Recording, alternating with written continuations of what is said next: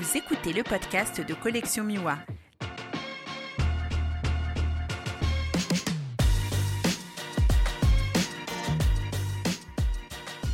Bonjour et bienvenue dans ce nouvel épisode du podcast de Collection Miwa.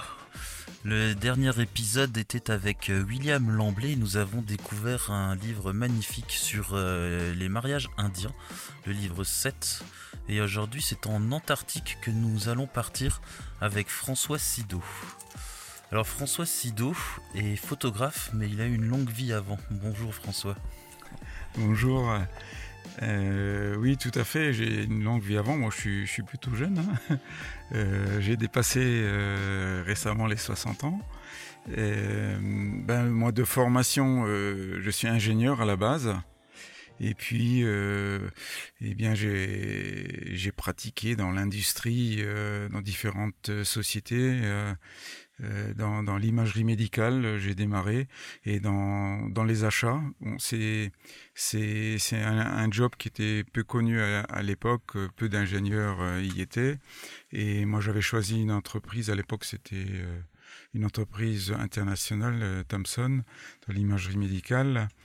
Et euh, pourquoi les achats? Ben, C'est parce que euh, dans, dans, ce métier-là, on, ça nous permettait de voyager puisque moi j'avais pris le, virus, euh, j'avais attrapé le virus du voyage euh, à 17 ans, quand je suis parti euh, avec un copain après la terminale en Norvège, en sac à dos.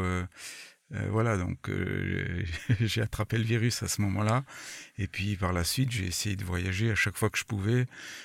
parfois le, travail me le permettait.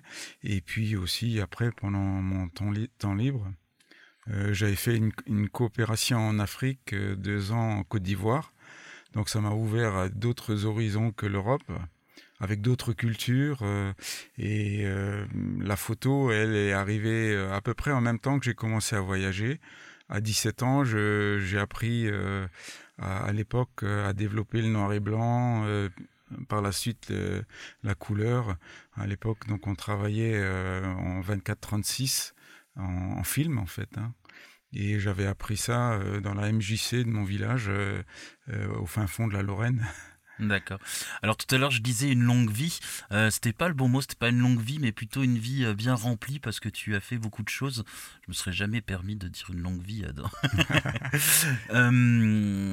parce que en fait, j'ai oublié de le préciser, mais on est à Maxéville dans le cadre du festival Voyage organisé par Denis Aubry et son équipe. Euh, et on a eu le temps d'échanger avant et on a aussi assisté hier à une de tes conférences sur un voyage euh, autour de la France à vélo euh, assistance électrique solaire. Donc tu as eu tu as une vie bien remplie avant ton livre Antarctique. Est-ce que tu peux nous parler un petit peu de tes débuts dans la photographie? Est-ce que tu te rappelles de la toute première photo que tu as prise quand tu avais 17 ans, c'est ça? Ah oui, 17 ans, euh, à la toute première, euh, euh, c'était en noir et blanc. alors, bah, ça devait être dans mon village. C'est très tôt, j'étais attiré par la nature, donc ça devait être des paysages, puisque c'est un village qui est encaissé dans une vallée entourée de forêts. Donc, j'imagine que c'est des, des, enfin, j'ai en tête une photo, je ne sais pas si c'était la première, euh, mais euh, le village, euh, donc où le, le, clocher au milieu de cette vallée entourée de, de forêts. Euh, tu es originaire de la région là? Euh, À l'est de Metz, à, à, 40 km à l'est de Metz. Euh, c'est un petit village à Argartenomine, c'était 1000 habitants. Alors juste pour resituer pour ceux qui nous écoutent, Maxéville, c'est une commune située juste à côté de Nancy. Donc on est en Lorraine. Alors j'ai l'impression, euh, en Lorraine, c'est une terre de photographes nature, animaliers. Non, il y en a beaucoup, j'ai l'impression. Il y a notamment Vincent Munier qui est très connu, ben, qui vient du qui vient des Vosges, euh, de, Lorraine, euh, oui. Et, puis là, je suis dans un club depuis une dizaine d'années. Il y a pas mal de, de, photographes hein, dans, au, club qui font des photos de nature, si bien que bah, cette année, justement, en 2021, on a gagné la Coupe de France euh, de la, à la FPF, la Fédération française de photographie. On a gagné la Coupe de France en photo nature papier. Et on est également en, Coupe de France euh, euh, nature en images projetées. D'accord. Donc, donc on aura l'honneur cette année d'organiser la prochaine Coupe de France à, Moulins-les-Messes, donc qui est qui est juste à côté de chez moi, à côté de Metz. On organisera donc cette Coupe de France.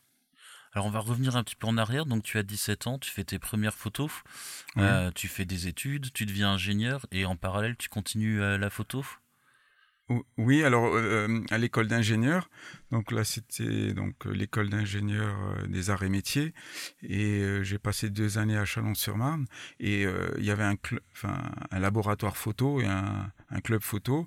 Et donc moi j'étais euh, responsable du, du labo photo euh, section couleur et il y avait quelqu'un d'autre qui était responsable pour le noir et blanc.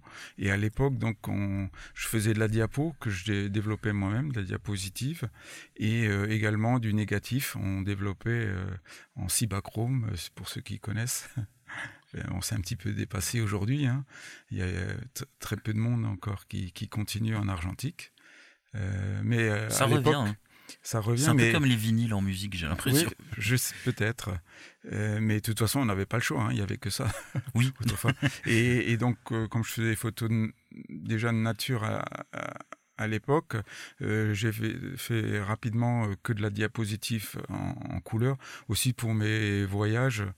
Euh, mes reportages, euh, ben, justement en 84, quand j'ai terminé mes études, je suis parti avec un, ami de, ma promotion de, l'école. On est parti euh, deux mois à Madagascar faire un reportage. Et on avait monté un dossier, on avait eu des subventions pour faire ce, pour faire ce, ce voyage. Et donc le, sujet, c'était bon, le, pays en général, et la, deuxième partie, c'était la faune et la flore de Madagascar. Et ça, c'était en 83-84. Donc c'était un pays qui n'était pas encore trop connu. Et euh, donc euh, au retour, euh, j'ai fait un montage en diaporama sonorisé euh, enfin, il y avait deux montages, un sur la faune et la flore, et puis l'autre sur le pays. Donc, on avait pu en deux mois euh, euh, aller du sud au nord, et c'était vraiment un pays intéressant. Depuis, j'y suis pas retourné, mais je l'ai toujours en tête et j'aimerais bien y retourner, quoi. Mais c'est vrai que quand on est, on est mordu par le voyage, à chaque fois, on essaie de découvrir un nouveau pays, une nouvelle région. Et puis, euh, et juste après, bah, je suis parti en coopération, puisque j'ai pas fait l'armée en caserne. J'ai choisi de faire la coopération. Et je suis parti euh, deux années en Côte d'Ivoire, où j'étais professeur dans un lycée technique.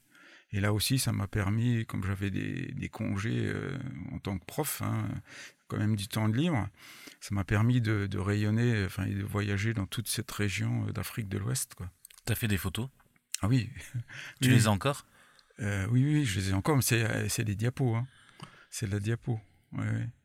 Alors moi, je connais juste euh, Abidjan, Côte d'Ivoire, mm. mais j'imagine que ça a dû bien changer. Au premier confinement, on avait organisé un concours avec ma femme pour éditer un livre sur les, enfin, qui s'appelle Les 100 plus belles photos du Bénin. Et Denis Aubry avait participé, c'est comme ça que je l'ai rencontré, avec une vieille photo du Bénin. Euh, dans une euh, Tata Somba dans le nord du pays. Et là, par, par, contre, pour le coup, ça n'avait pas trop évolué dans cet endroit-là du pays. Et ça m'intéresserait beaucoup un jour de jeter un œil à tes photos de Côte d'Ivoire. Bah oui, pourquoi pas. Hein. C'est hmm. toujours. J'aurais bien aimé, moi, visiter l'Afrique il y a 20 ou 30 ans. Ah oui, oui bah, ça, ça, a beaucoup changé. En plus, au niveau politique aussi, on voit tous les problèmes que l'on a. Aujourd'hui, c'est certainement plus difficile hein, de s'y rendre et de voyager euh, librement, euh, c'est clair. Euh, moi, je, donc je, résidais à Bouaké, c'était la seconde ville au centre du pays. Ouais. Mhm. C'est de là qu'est originaire le président. non, à Yamoussoukro. enfin, le, le, précédent, comment il s'appelait Bagbo. Non, pas Bagbo, encore, avant. Encore avant. Ah là, je sais plus. Ah, le, nom m'échappe, mais lui, il venait de Yamoussoukro, et c'est lui qui a fait construire la, la, plus grande cathédrale. Je crois que la cathédrale de Rome, on peut la mettre à l'intérieur. C'est un... Enfin, voilà. Ouais, la, démesure, parfois. tout à fait. Euh, T'as fait quoi d'autre comme voyage? Ben ensuite, euh, au bout des deux ans, ben, je suis rentré en voiture euh, depuis la Côte d'Ivoire jusqu'en jusqu'en France, en traversant euh, le, Burkina Faso, le Mali, le Niger, l'Algérie. J'étais dans le Ténéré, etc. Enfin, c'était à l'époque, c'était vraiment intéressant. Et j'imagine que là aussi, tu as fait des images? Oui, oui, oui, tout à fait. Tu dois avoir des archives de dingue. Alors c'était en, comme je l'ai dit, hein, en, diapositive. Donc euh, euh, quand euh, l'ère du numérique est, est, arrivée, on se pose la question qu'est-ce qu'on fait avec avec ces diapositives? Parce que bon, il y a tout l'équipement qui va avec, c'est-à-dire les, les, les, projecteurs, etc. Mais à un moment donné, c'est ça prend de la place. Et puis quand on une fois qu'on qu'on est passé euh, de l'autre côté dans le numérique, on, on, revient plus parce qu'on revient plus en arrière euh, parce que le, numérique a, vraiment beaucoup d'avantages hein, par rapport au, euh, à l'argentique et, et, en plus j'ai dû donc passer en numérique peut-être en 2004 ou 2005 et on voit bien le, numérique en plus comme il a évolué depuis hein, mmh. depuis ses débuts et euh, donc j'ai fait numériser un certain nombre, enfin j'ai numérisé un certain nombre de, de mes diapos pour les avoir euh, euh, directement accessibles à l'ordinateur, quoi. Hein, parce que aller chercher des caisses de diapositives, les ressortir, et puis elles vieillissent aussi. Hein, donc une fois qu'on les a numérisées, elles restent à peu près dans l'état où on les a scannées. Quoi. Voilà, après il faut gérer la sauvegarde et mettre à jour les supports. Oui, tout à fait. Je sais que j'ai des photos, alors c'est pas trop grave parce qu'elles sont pas importantes, mais qui sont gravées sur DVD. Je n'ai plus un seul lecteur de DVD à la maison. oui. Euh, bon, je disais tout à l'heure que donc je t'ai rencontré hier soir euh, pour ta conférence sur le Tour de France en vélo électrique. Est-ce que tu peux nous parler un petit peu de ce voyage qui là pour le coup est plus, beaucoup plus récent que tu l'as fait l'année dernière pendant la pandémie bah même enfin le, le, voyage le Tour de France c'est ce printemps donc euh, ah c'était de, de, de, fin mai à, à, fin juin. En fait, c'est une histoire qui, qui, qui, qui, a démarré en, en 2020 euh, puisqu'avec le, Covid, beaucoup de choses ont, changé. Euh, tous les vols euh, étaient annulés et j'avais prévu de passer, d'aller en Sicile, la Sicile que je ne connaissais pas. Et je devais y aller donc avec ma femme, mon frère. Et puis tout a été annulé et, et, je me souviens au téléphone avec mon frère, je lui ai dit, bah, on n'a qu'à y aller en vélo, quoi, en Sicile. Et c'est de là que c'est parti. Alors c'était une blague que tu lui faisais qui s'est concrétisée ou non C'était déjà une idée que tu avais en tête sérieusement? Euh, C'était... Les deux C'était un peu les deux, oui, tout à fait. Il y avait un fond de vrai, c'est sûr. Euh, parce que euh, en 2018, j'avais découvert une course qui s'appelle le Sun Trip. Le Sun Trip, c'est une course à, vélo solaire qui a lieu tous les ans au départ de, de Lyon. Euh, une année sur deux, c'est une course qui se passe en France, et puis une année sur deux, euh, le départ se fait de Lyon euh, pour une destination donc à l'étranger. Et en 2018, ils allaient de, de, de, Lyon à Canton, Chine, 12 000 kilomètres. Et quand le, le, vainqueur a fait ça en 45 jours, c'est-à-dire 270 km par jour, je me suis dit, ben, ça c'est un moyen pour qui peut nous permettre de voyager sur de longues distances. Et, donc, je me suis inspiré de, des vélos utilisés dans cette course. J'ai pris le meilleur des différents modèles parce que c'est des modèles euh, réalisés par les coureurs en général. Et euh, donc, j'ai, fait le mien à partir de ces idées-là. Donc, c'est, un, un VTT d'occasion que j'ai acheté, que j'ai électrifié. Euh, avec une batterie, un moteur à l'arrière, et puis une, j'ai acheté une remorque que j'ai modifiée qui se fixe sous la selle euh, pour transporter les bagages, puisque l'objectif c'est de faire un vélo pour euh, des voyages au long cours. Donc avec cette remorque, bah, vous pouvez envoyer, emmener euh, 20 à 25 kg de, de bagages. Et puis euh, au-dessus de, de, cette remorque, il y a les panneaux solaires qui, eux, euh, permettent d'alimenter la batterie pour euh, ben, augmenter l'autonomie, puisque bon, les, les, les, vélos électriques sont très courants de nos jours, mais il est un peu difficile avec ces vélos de, de parcourir de très longues distances. Parce qu'on est limité par la capacité de la batterie. Et avec les panneaux solaires, euh, euh, quand il fait quand il fait beau, euh, on a une autonomie illimitée hein, en kilomètres, puisque les panneaux suffisent, on n'utilise pas la batterie. Et puis quand il fait mauvais, donc j'ai eu l'occasion de le tester pendant le Tour de France, j'ai pu faire 100 km par mauvais temps.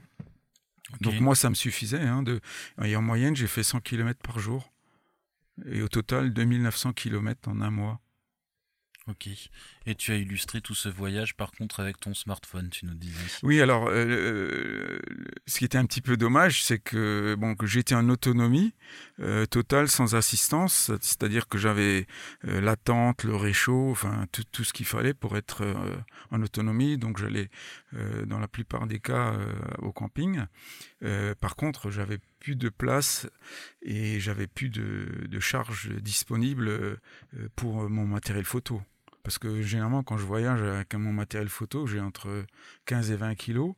Donc là, c'était exclu. Et donc, je suis parti avec deux smartphones pour faire des photos euh, et de la vidéo, puisqu'en en 2016, euh, je me suis également formé à la vidéo. Et ça, suite euh, à l'arrivée de la 4K, qui est une qualité qui me, qui me paraissait suffisante en vidéo euh, parce qu'en tant que photographe, on est quand même assez pointueux sur, euh, sur la qualité d'image, le piqué, etc. Et là, euh, je commençais à, à m'y retrouver au niveau de la vidéo.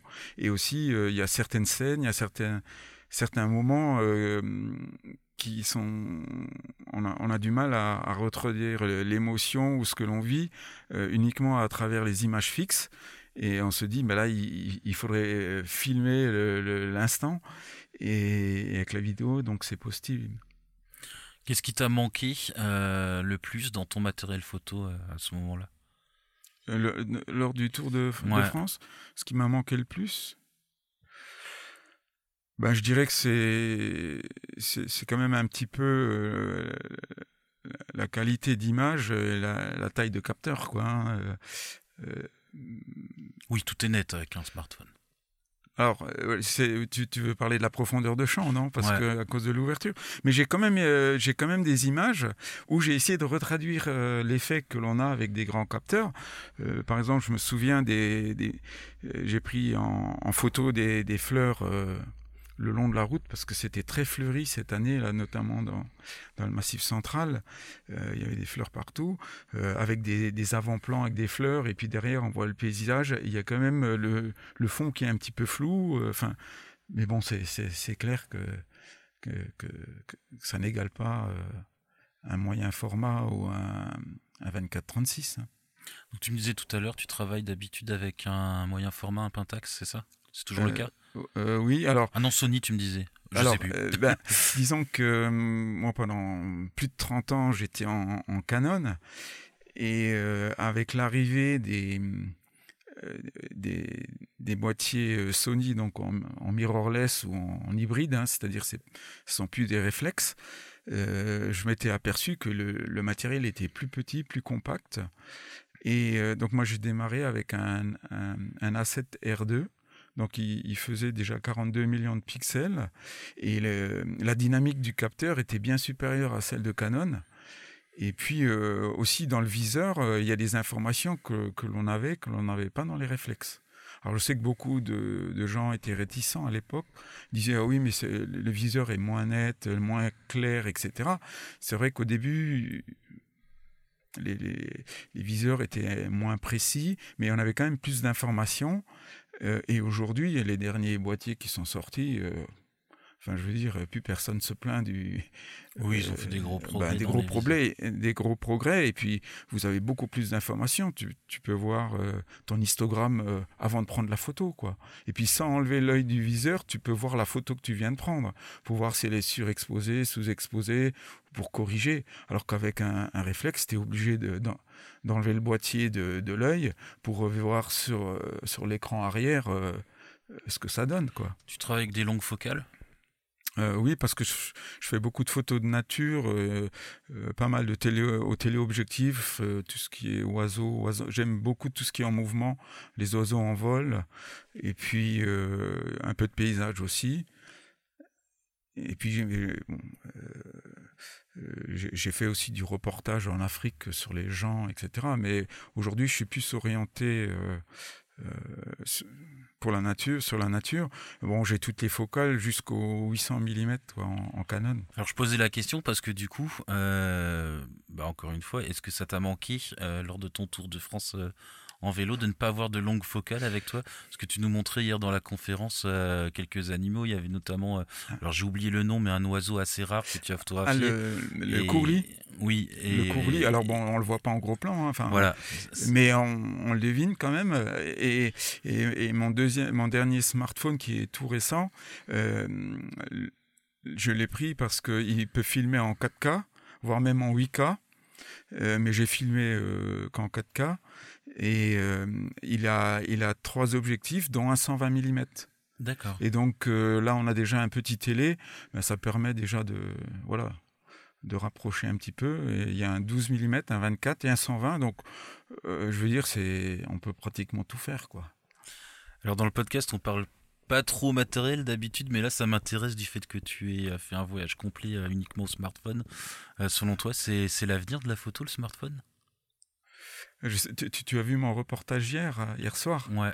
Je sais pas ce que tu penses des, images, enfin de la qualité d'image. Bon, ça, ça vaut pas. Enfin, j'ai un, autre. Euh, bah, euh, la, semaine qui vient, là, le mercredi soir, je fais ma conférence sur l'Antarctique. ah oui, mais tu m'as dit que tu ne pouvais pas ah non, assister. serais pas là. Et mais la, qualité d'image est, est, supérieure. C'est clair, puisque là, j'ai travaillé au, au moyen format autant que je pouvais euh, avec le Pentax. Et puis d'autres euh, images euh, en, en 24-36 en Sony et en Canon. Enfin, le, Sony, c'était plus pour la vidéo. Et puis, et, en Canon, quoi. Parce que c'est quand même, c'était un matériel qui était plus rapide que le moyen format, quoi. Quand on voulait, quand on veut faire une rafale. Enfin, voilà. Alors, comme la majorité des photographes qui sont interviewés dans ce podcast, donc tu as auto-édité un livre euh, sur l'Antarctique. J'en parlais tout au début euh, de l'épisode. Euh, on va maintenant passer sur cette partie-là du podcast, de l'épisode, et j'aimerais que tu nous parles un petit peu de, de, ce livre. Alors déjà, la première question, c'est le titre du livre. C'est Antarctique 120 degrés. Antarctica, pardon, 120 degrés. Tu peux nous expliquer un petit peu l'origine du titre? Le pourquoi Bon, Antarctica, c'est Antarctique en anglais. Ouais, ça c'est facile. J'ai fait le livre en français et en anglais, dans les deux langues, bah, pour qu'il soit, euh, pour qu'il puisse être vu et lu euh, par le, plus grand nombre. Et puis bon, parce que je suis assez à l'aise en, anglais, puisque j'ai voyagé un petit peu partout. Pour mon job, euh, ben, j'utilisais très souvent l'anglais. Hein. Et donc les 120 degrés, c'est quoi alors, le 120 degrés, bah, ça n'a rien à voir avec la température. Je sais que qu'il y a le réchauffement en ce, moment et, c'est un vrai souci. Et voilà, ça me préoccupe comme beaucoup d'entre nous. Euh, mais le 120 degrés, c'est parce que je suis parti du, du, du sud euh, de la Nouvelle-Zélande tout au sud. Hein. Et euh, donc on est parti euh, en, bateau, c'était un bateau d'expédition avec une euh, centaine de passagers. Et on est descendu plein sud sur l'Antarctique et on est arrivé pas loin de, de la station Dumont d'Urville. Je ne sais pas si tu situes un petit peu. L'Antarctique, pas du tout. Voilà. donc c'est au sud de la Nouvelle-Zélande. Et mais je n'ai pas visité, je suis pas allé sur la station française. Je passais juste euh, à côté, à l'est, et euh, dans la mer de Ross. Et donc, euh, bah, c'est un voyage déjà de 4000 km pour arriver en Antarctique. Et ensuite, j'ai euh, j'ai contourné l'Antarctique, dont on s'arrêtait euh, tous les jours, on allait à terre, ou on descendait donc en zodiac en général à terre, ou alors on longeait la côte euh, quand on pouvait pas aller à terre avec en zodiac en, général, et, et, le soir on revenait donc sur le bateau. et quelquefois, donc on est allé à terre aussi, on a visité ben, justement dans cette mer de, dans cette mer de Ross, on a visité euh, euh, deux, trois euh, stations scientifiques puisqu'il y en a quand même quelques dizaines hein, de, représentées par différents pays. Et la plus grosse en Antarctique, c'est la station McMurdo, station américaine. Et en été, il y a, il y a 1000 personnes, donc c'est un petit village. Hein. Et en, hiver, il reste 200 personnes. Alors quand on, dit en hiver, il fait nuit pendant 6 mois, euh, les températures c'est moins 30 à moins 50, avec des vents euh, parfois très très forts. Et, euh, et, dans la station française, il reste également quelques scientifiques. Bon, ils sont beaucoup moins nombreux hein, dans la station française. Euh, bah, par contre, on, a, on est passé dans une, on a visité, mais on n'a pas pu y rentrer, dans une station euh, italienne. Mais là, euh, elle est occupée que l'été. Nous, on est arrivé, c'était fin février. Donc là, les, tous les scientifiques, enfin tout, le monde était parti. Ils, ferment à clé pendant tout l'hiver et ils reviennent le printemps suivant, quoi. Ok. Et les 120 degrés, alors, c'est quoi? Alors, partie de la Nouvelle-Zélande et j'ai contourné sur 120 degrés le, continent antarctique pour ensuite remonter euh, à la péninsule antarctique sur Ushuaia, donc au sud de l'Amérique du Sud. Et donc euh, les 120 degrés, ben, puisque c'est un tiers du, ok du, tour de l'Antarctique. quoi. Ok. Euh, alors, c'est pas banal d'aller en Antarctique. Comment on Comment ça s'est passé? Tu t'es levé un matin, tu te dis bon bah je vais aller en Antarctique. C'est presque ça. D'accord. C'est presque ça.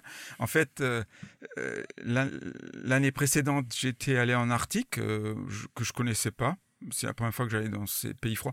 Bon, j'avais été en Norvège, mais c'est quand même encore bien plus au nord. Et parce que j'avais envie de découvrir euh, voir un peu la faune euh, dans, ces, régions, euh, éventuellement voir des, ours. et donc, ben, j'ai trouvé une, compagnie qui permettait donc de, ça devait être une douzaine de jours sur un bateau longer les côtes de, du, du Svalbard. Ou Spitzberg également. Hein. Euh, c'est, en fait, c'est, ça se situe à, à 1000 km au nord du Cap Nord et c'est à peu près à mi-chemin entre le Cap Nord et le pôle Nord. D'accord. D'accord? Et euh, donc on a on, a vu beaucoup d'oiseaux, euh, on a vu euh, des baleines, euh, des phoques, on a vu l'ours également. Par contre, on a dû monter très haut à 82 degrés parce qu'avec le réchauffement, les bateaux, enfin on est obligé d'aller beaucoup plus plus haut qu'autrefois. On est obligé de dépasser l'île du Svalbard pour euh, les, en fait, il faut trouver la banquise. Ça dépend des années aussi, hein, de la température. il faut trouver la banquise pour trouver les ours, en fait. Et euh, donc l'année suivante, je, moi je suis plongeur également, je fais de la photo sous-marine et j'ai voulu euh, photographier de, depuis un certain temps des baleines. Et dans ce cas-là, c'était c'était des cachalots à l'île Maurice. Mais pour des questions d'organisation, enfin euh, celui qui a organisé ça euh, ne, permettait pas à un photographe de, faire son travail correctement. Euh, donc avec mon ami, euh, euh, enfin un photographe allemand, on a décidé d'annuler. puisque bon, on ne pouvait pas faire les photos comme on le souhaitait. Et donc, ben on s'est retrouvé un petit peu le bec dans l'eau. On a annulé un mois et demi avant le départ. Ça devait être un départ en mars. Et, et mi, mi-janvier, on a annulé.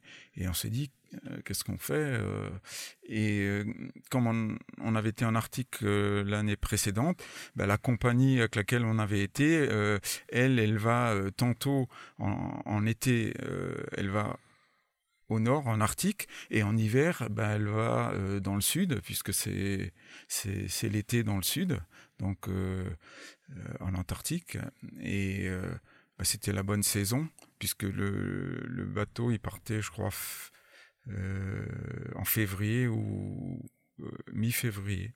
Il partait, donc il partait un mois et demi après, et il restait de la place sur ce, sur ce voyage.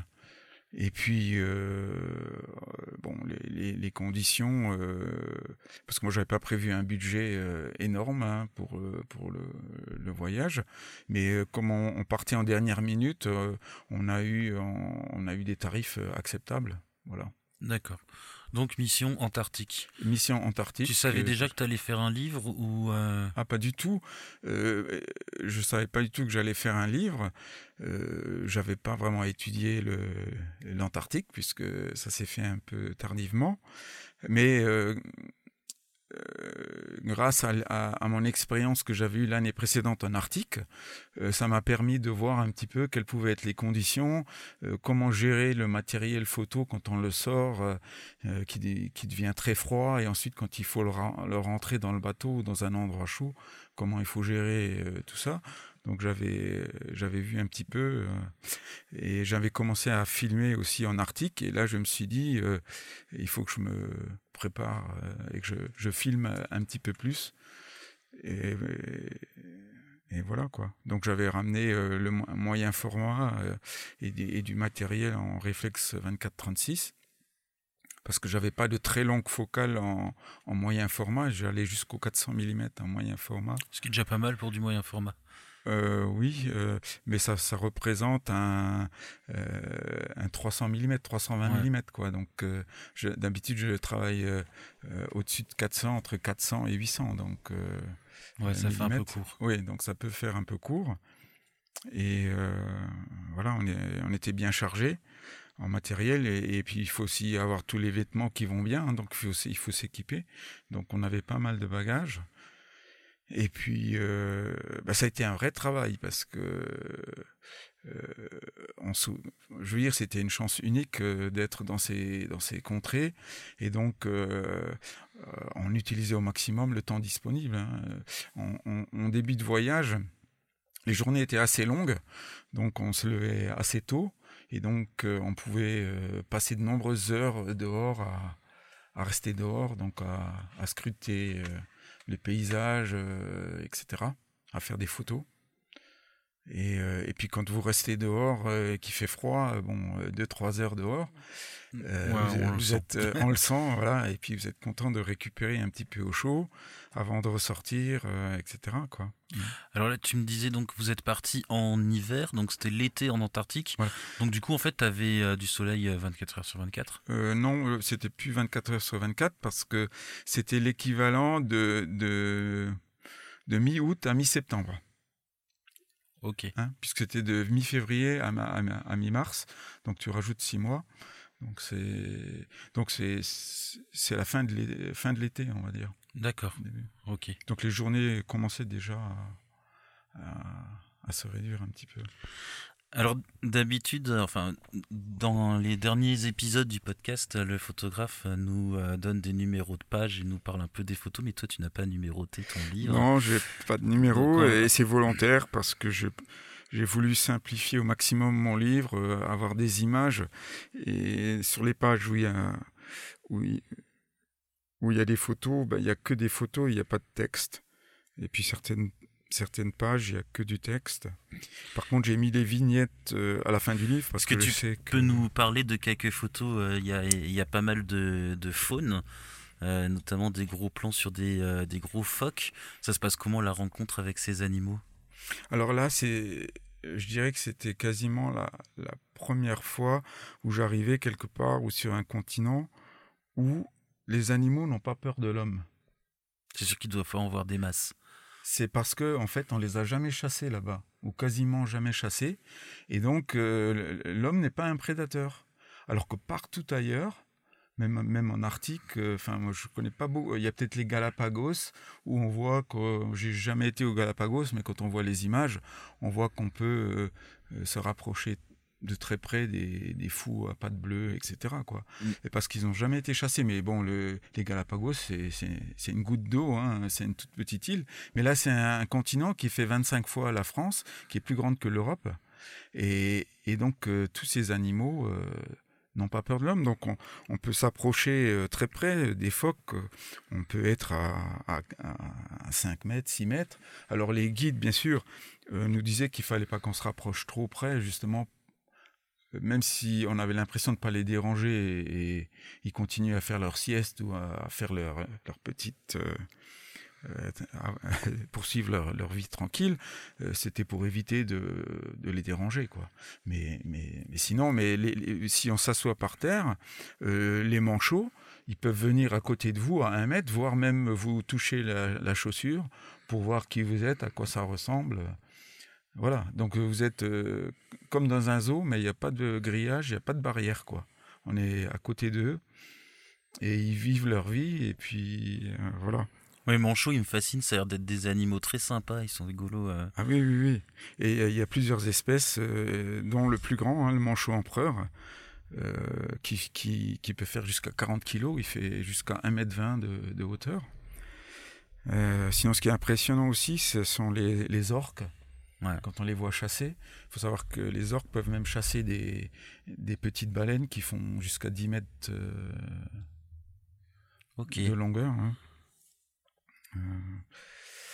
Tu as quelques anecdotes. Euh, il t'est arrivé des mésaventures? Parce que quand il fait si froid, c'est des conditions un petit peu extrêmes. Il doit, parfois, il doit y avoir des, des trucs. Euh, euh, ben, moi, je pensais que oui, effectivement, qu'il faisait très froid puisque c'est l'endroit le, plus froid au monde. Il faut savoir que le record du monde, la température la plus basse, je crois qu'on est à 4, moins 92 degrés, mais c'est pas sur les côtes, hein, c'est sur le continent. C'est sur le continent, au milieu du continent. Euh, mais en hiver, même sur les côtes, hein, il peut faire euh, du, moins 50. Euh, là, on était en fin d'été. Et ben, la température la plus basse que j'ai trouvée, c'était moins 12. Ah oui, ça va. Ça va. Alors après, quand il y a Je rappelle qu'on est en Lorraine, t'es habitué. quand j'étais jeune, oui. Aujourd'hui, non. Hein, on, voit la différence. Mais bon, après, quand il y a du vent, à moins 12, bon, ça fait un ressenti un peu plus un peu plus froid. Euh, Et au niveau des batteries, ça tenait, ça tenait le coup?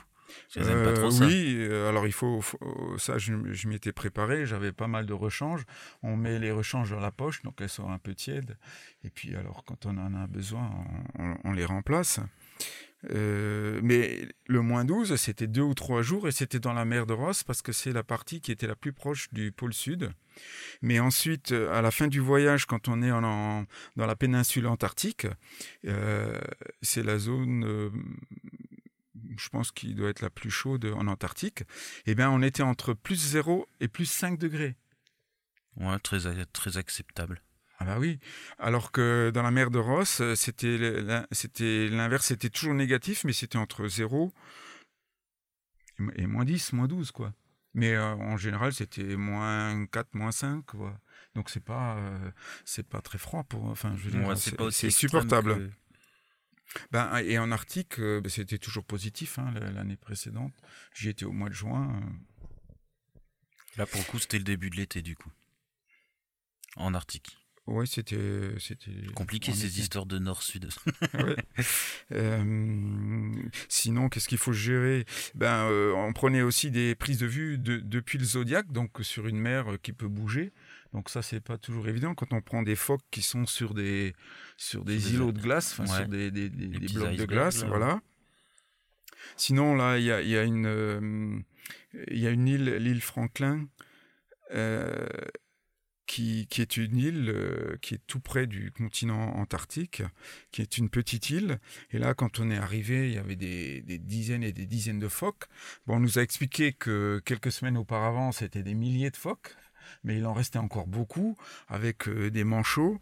Et là, c'était vraiment, euh, c'était complètement dépaysant de, voir ces animaux à côté de soi on était un, animal parmi eux, quoi. Enfin, on les dérangeait pas, ils nous dérangeaient pas. C'était, euh, j'ai jamais vu ça, quoi. Et donc là, pour, c'est le rêve, quoi, pour le photographe, hein. pour filmer, pour euh, pour prendre des images. Euh, quoi d'autre T'as vu quoi d'autre comme animal? Donc phoque, les orques, des baleines. j'ai une baleine qui est en train de souffler euh, donc on voit le, souffle avec l'eau euh, qui jaillit depuis son, son évent. Euh, mais elles sont pas toutes dans le livre. Dans le livre, il y a 105 images. À quel moment tu as décidé de faire un livre?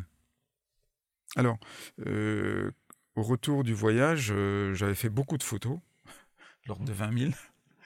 Effectivement. et donc ça m'a pris beaucoup beaucoup de temps pour les pour les voir.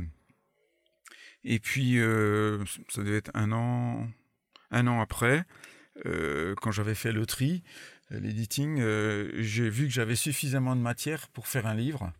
Et je me suis dit, ben, je, vais, je vais me lancer, je vais faire un livre. Et, donc, dès le départ, je savais que je voulais le faire en auto-édition, puisque l'auto-édition, euh, c'est quelque chose, même si c'est récent, mais ça existe quand même depuis quelques années. Moi, je vais régulièrement à Montier-en-Der ou dans d'autres festivals euh, à Namur, euh, festival nature. et donc, je, regarde les livres des photographes, je discute avec eux, et on voit que de plus en plus souvent, les gens font de, de l'auto-édition parce que ça devient également plus facile.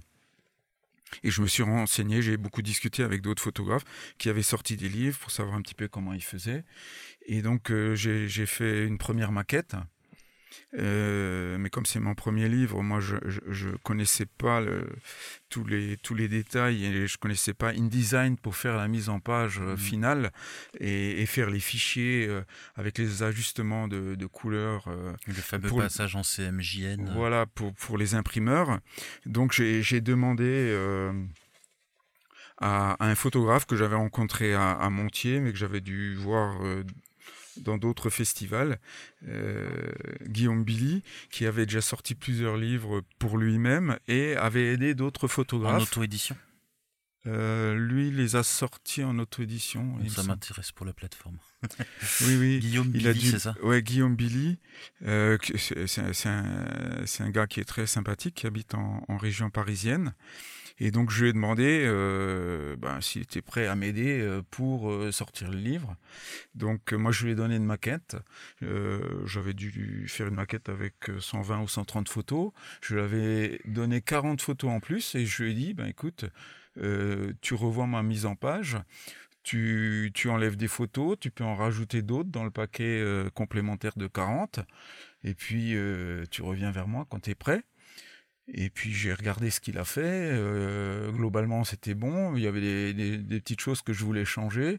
Et puis euh, en échangeant euh, plusieurs fois, en corrigeant, on est arrivé à quelque chose qui, qui nous convenait bien, quoi. Et moi, j'ai choisi le format, le type de papier, voilà. Tu as imprimé où? Pardon? Tu as imprimé où? Alors j'ai consulté euh, plusieurs, euh, plusieurs imprimeurs en France et à l'étranger et finalement j'ai choisi un, un, imprimeur en Belgique euh, qui se trouve à Liège. Mais il y a, dans, le, dans le lot des imprimeurs, je crois qu'il y en avait un, un, autre également. il y en avait deux, il y avait deux Belges et puis deux ou trois en France. Comment tu as choisi ton, imprimeur? Sur quels critères? Ben, en discutant avec d'autres photographes, en regardant les livres qu'ils avaient déjà fait pour d'autres, euh, ce qui était très important, c'était la qualité. Et puis après la qualité, c'était le coût. Bon, moi, en plus, comme euh, j'ai travaillé dans les achats, j'étais acheteur, donc j'ai mis en concurrence les, les imprimeurs et j'ai pris le meilleur euh, rapport je vais pas dire qualité-coût, mais euh, je voulais une certaine qualité. Et à partir du moment où j'avais cette qualité-là, j'ai pris le meilleur coût, en fait. Ok, ok. Et ce qui est intéressant en auto-édition aussi, c'est que j'ai pu participer au tirage du, livre, en fait. Bon, Guillaume, lui, euh, euh, lui, il était en relation à partir du moment où j'avais choisi, c'est moi qui ai choisi l'imprimeur. À partir du moment où je l'avais choisi, j'ai donné ce contact-là à, à Guillaume, qui lui a pris contact avec l'imprimeur pour ajuster les couleurs, pour faire les réglages, etc. Et le jour J où ils, allaient, où ils ont fait le, tirage, j'y suis allé pour signer le, le, bon à tirer. Et puis euh, voilà. Donc c'est intéressant de, voir, de, voir naître son livre. Tu as utilisé le service d'une autre personne encore pour le livre ou euh, juste Guillaume? Ah, euh, bah, pour le texte, euh, j'ai utilisé. Alors bon, il n'y a pas énormément de texte. j'ai utilisé, j'ai travaillé avec mon frère. Il y a une partie du texte que j'ai faite moi et revue et, l'introduction est faite par mon frère. qui est un grand voyageur et qui, qui, a une meilleure plume que moi, j'allais dire. Moi, je suis plus. Euh, euh, J'écris avec euh, la lumière. Et puis, bon, j'ai utilisé une personne pour faire le, pour faire la traduction. Donc moi j'ai fait la, j'ai fait le texte en anglais également, mais pour être sûr qu'il n'y a pas d'égareur, etc. Voilà, je suis pas, je suis pas anglophone quoi, je suis français avant, avant, tout, mais bon, je me débrouille en anglais quand même. Est-ce que tu as utilisé les services d'un correcteur aussi pour le texte en français? Euh, correcteur. Pour les fautes d'orthographe, de frappe. Il y a ma femme qui a dû regarder, même mon frère. Euh, ouais. D'accord. Et euh, comment ça se passe euh, une fois que tu récupères le livre Comment tu le distribues? Donc moi je suis allé en Belgique, je suis allé chercher. donc une fois que les tirages sont faits, le jour, ça se fait en, quelques heures. Hein. Là, j'ai sorti 500 livres. Et ça se fait en quelques heures, euh, en moins d'une matinée. Donc après, il faut attendre euh, quelques semaines parce qu'ils découpent les planches.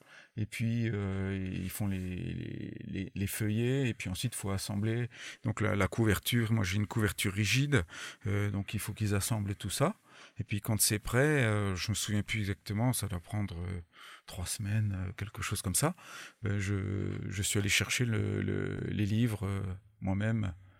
J'aurais pu me les faire livrer aussi, mais tu les mets en librairie alors ou euh, Alors non, pour l'instant, je les ai pas mis en librairie. Ben, je les vends lors des. Je participe à des festivals photo, photo en général, ou alors festival photo nature. J'ai fait quelques salons du livre. Donc euh, c'est par ce biais-là que, que je, je, vends mon livre. Je fais des conférences aussi. J'étais à, à Voipy, à côté de Metz, tous les ans. Ils font un festival euh, de, de l'écologie et de la nature. Donc là, j'avais euh, un stand. J'y suis allé deux années de suite. Pas avec le même thème évidemment. Donc ça permet également de vendre. J'ai fait des projections sur Metz. Euh. J'ai fait une conférence à Paris aussi, j'étais au Havre, euh, à côté de Strasbourg, euh, près de Mâcon, enfin dans, dans, dans, différentes villes, pour essayer de les vendre. Après, il y a les amis, un peu le bouche à oreille, etc. Et à Montier, j'avais fait des dédicaces aussi à la librairie. Ouais. donc là, j'ai pu en vendre, mais bon, il, il m'en reste encore. Hein. C'est clair que euh, bon, moi, moi, je passe pas trop de temps non plus euh, euh, c'est pas mon point fort forcément la communication etc donc euh, voilà donc euh, peut-être que le podcast ah bah, j'espère. Donc, oui, là, on est mi-septembre. De, le faire connaître. On est mi-septembre. L'épisode, il va être diffusé d'ici fin octobre. Je pense que ton livre sera sur la plateforme, sera enregistré. D'ici là, on va faire ça rapidement. Est-ce que tu aurais un conseil à donner à un photographe qui veut auto-éditer son livre? Moi, je pense qu'il faut, déjà avoir la, matière, hein, c'est-à-dire définir le, thème, qu'est-ce qu'on veut faire, qu'est-ce qu'on veut montrer, pourquoi on veut le montrer, et, et puis avoir les, photos qui, s'y prêtent et, d'une qualité irréprochable. Après, euh, euh, est-ce qu'il y a voilà, je, il, faut avoir. Et puis après, euh, une fois qu'on a les, les, la quantité de photos qui va bien avec la bonne qualité, il faut, faut savoir faire la mise en page. Alors ça, c'est, je connaissais pas, mais il y a, il y a des codes, enfin il y a des, des, règles à suivre pour que le pour que le livre soit vivant, etc. Donc Guillaume Billy, lui, connaissait un peu cet aspect-là. Je avais, j'avais lu ça dans des livres, etc. Mais c'était pas du tout mon ma tasse de thé, c'est pas du tout mon expertise. Donc là, je me suis appuyé sur les conseils. Euh, si tu, re, si tu refaisais euh, le livre, est-ce qu'il y a des choses que tu ferais différemment? Qu'est-ce que tu éviterais? Non, tout pareil. Non, euh, je, je, vois pas trop. T'as pas eu de grosse galère? euh, non, non, non.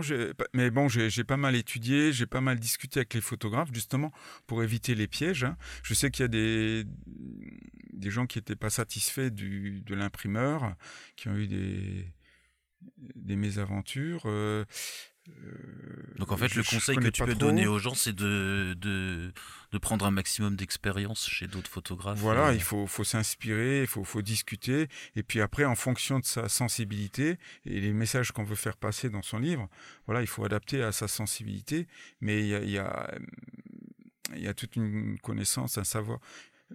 savoir-faire de base qui, qui, est un petit peu commun à tous les livres et qu'il faut connaître. Et puis après, bon, bah, la diffusion, il faut aussi, quand on se met en auto-édition, il faut penser à l'après, une fois qu'on a les livres, comment on va les diffuser.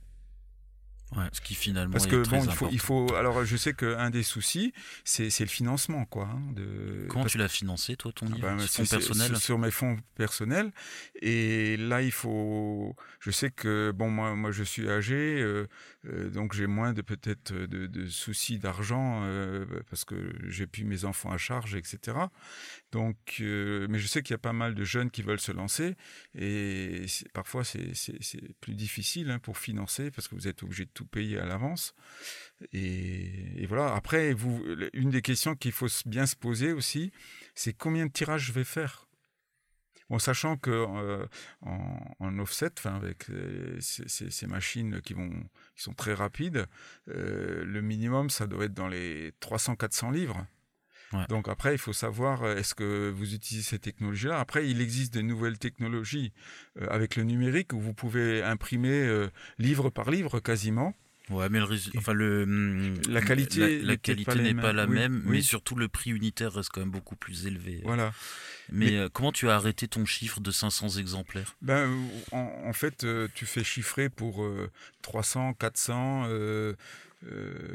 500, 1000, et, tu, vois, la différence de, coût. de tes possibilités. Tu vois les, différences de coût, et puis c'est à un moment donné, euh, tu, tu dis, bah, je m'arrête là. Il faut pas être trop gourmand, enfin, faut pas vouloir en tirer trop, au moins la première fois, parce qu'il faut apprendre à diffuser. Bon, moi, il m'en reste encore. Bon, il y a eu l'épisode Covid qui a bloqué un peu euh, la diffusion, puisque les festivals, tout ça, s'était arrêté. Euh, donc, j'en ai encore pas mal en stock. Euh, voilà. Et, et, je pense qu'il faut pas se dire, euh, enfin, c'est un investissement. Il faut pas se dire, je vais gagner de l'argent avec, quoi. Surtout pas avec le premier. Il faut, il faut se dire, c'est un investissement. Mais c'est aussi une satisfaction personnelle, puisque ça fait très longtemps que je fais de la photo. quelque part, ça, on, peut le considérer aussi comme un aboutissement, quoi. Hein, je veux dire. Après, vous pouvez l'offrir aussi. Hein, euh, à vos amis ou enfin voilà c'est vous pouvez l'échanger c'est très intéressant. Et puis c'est un cadeau vraiment personnel hein. enfin je veux dire vous faites des dédicaces aussi donc c'est voilà. C'est pas quelque chose que vous achetez et que vous offrez à quelqu'un d'autre. C'est quelque chose que vous avez fait vous-même euh, de pratiquement de A à Z, hein, même si c'est pas vous qui imprimez, mais je veux dire, euh, c'est vous qui avez fait, les photos, le, choix du thème. il y a beaucoup de choses quand même à vous hein, dans, ce livre. Et euh, voilà, donc il faut pas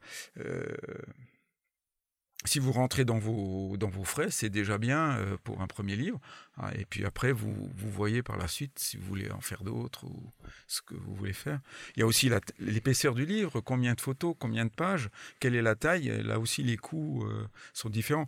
Euh, si vous avez une, une, couverture rigide ou pas, enfin, il y a, il y, a, il y, a, vraiment beaucoup, beaucoup de possibilités. J'ai vu ça chez les, chez les imprimeurs, hein, les différents types de livres possible et imaginable. Un mot pour conclure cet épisode?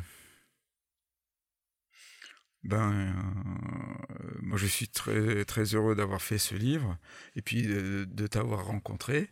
Merci. Et, puis euh, voilà.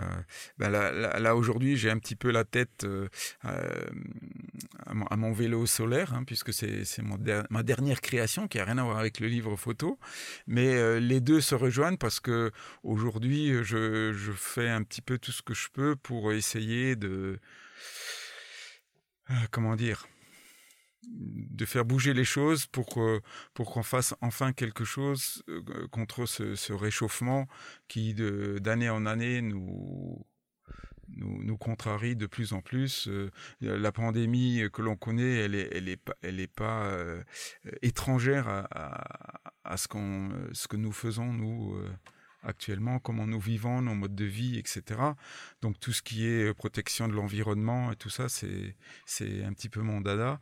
Et donc euh, aujourd'hui, j'en parle aussi. C'est pour ça que j'ai mes conférences. Je, parle de ça, mais je souhaite aussi qu'on passe réellement à l'action. Et donc mon vélo, c'est quelque chose de tangible euh, que j'ai réalisé également. Et voilà, s'il peut faire des petits, très bien. Merci beaucoup François pour le partage. Ben, merci à toi. Et si vous avez aimé cet épisode, comme d'habitude, une note 5 étoiles sur Apple Podcast ou d'autres plateformes, ça nous aide dans les algorithmes à, faire euh, remonter le podcast, à avoir plus d'auditeurs et donc à aider les photographes à vendre leurs livres. Alors cette fois-ci, je ne vais pas vous quitter aussi brutalement que d'habitude. On va donc je vous rappelle que je suis au festival Voyage à Maxéville et nous avons eu le plaisir d'écouter euh, un groupe de musique euh, de musique du monde, on va dire, et ils m'ont permis d'enregistrer un petit passage que je vais vous diffuser tout de suite. Donc les musiciens sont Damien Schmutz, Alex Schnee, Nicolas Salle, et, ils nous, et je vous euh, diffuse tout de suite un extrait de leur prochain spectacle qui s'appelle Gondwana. A très bientôt, au revoir.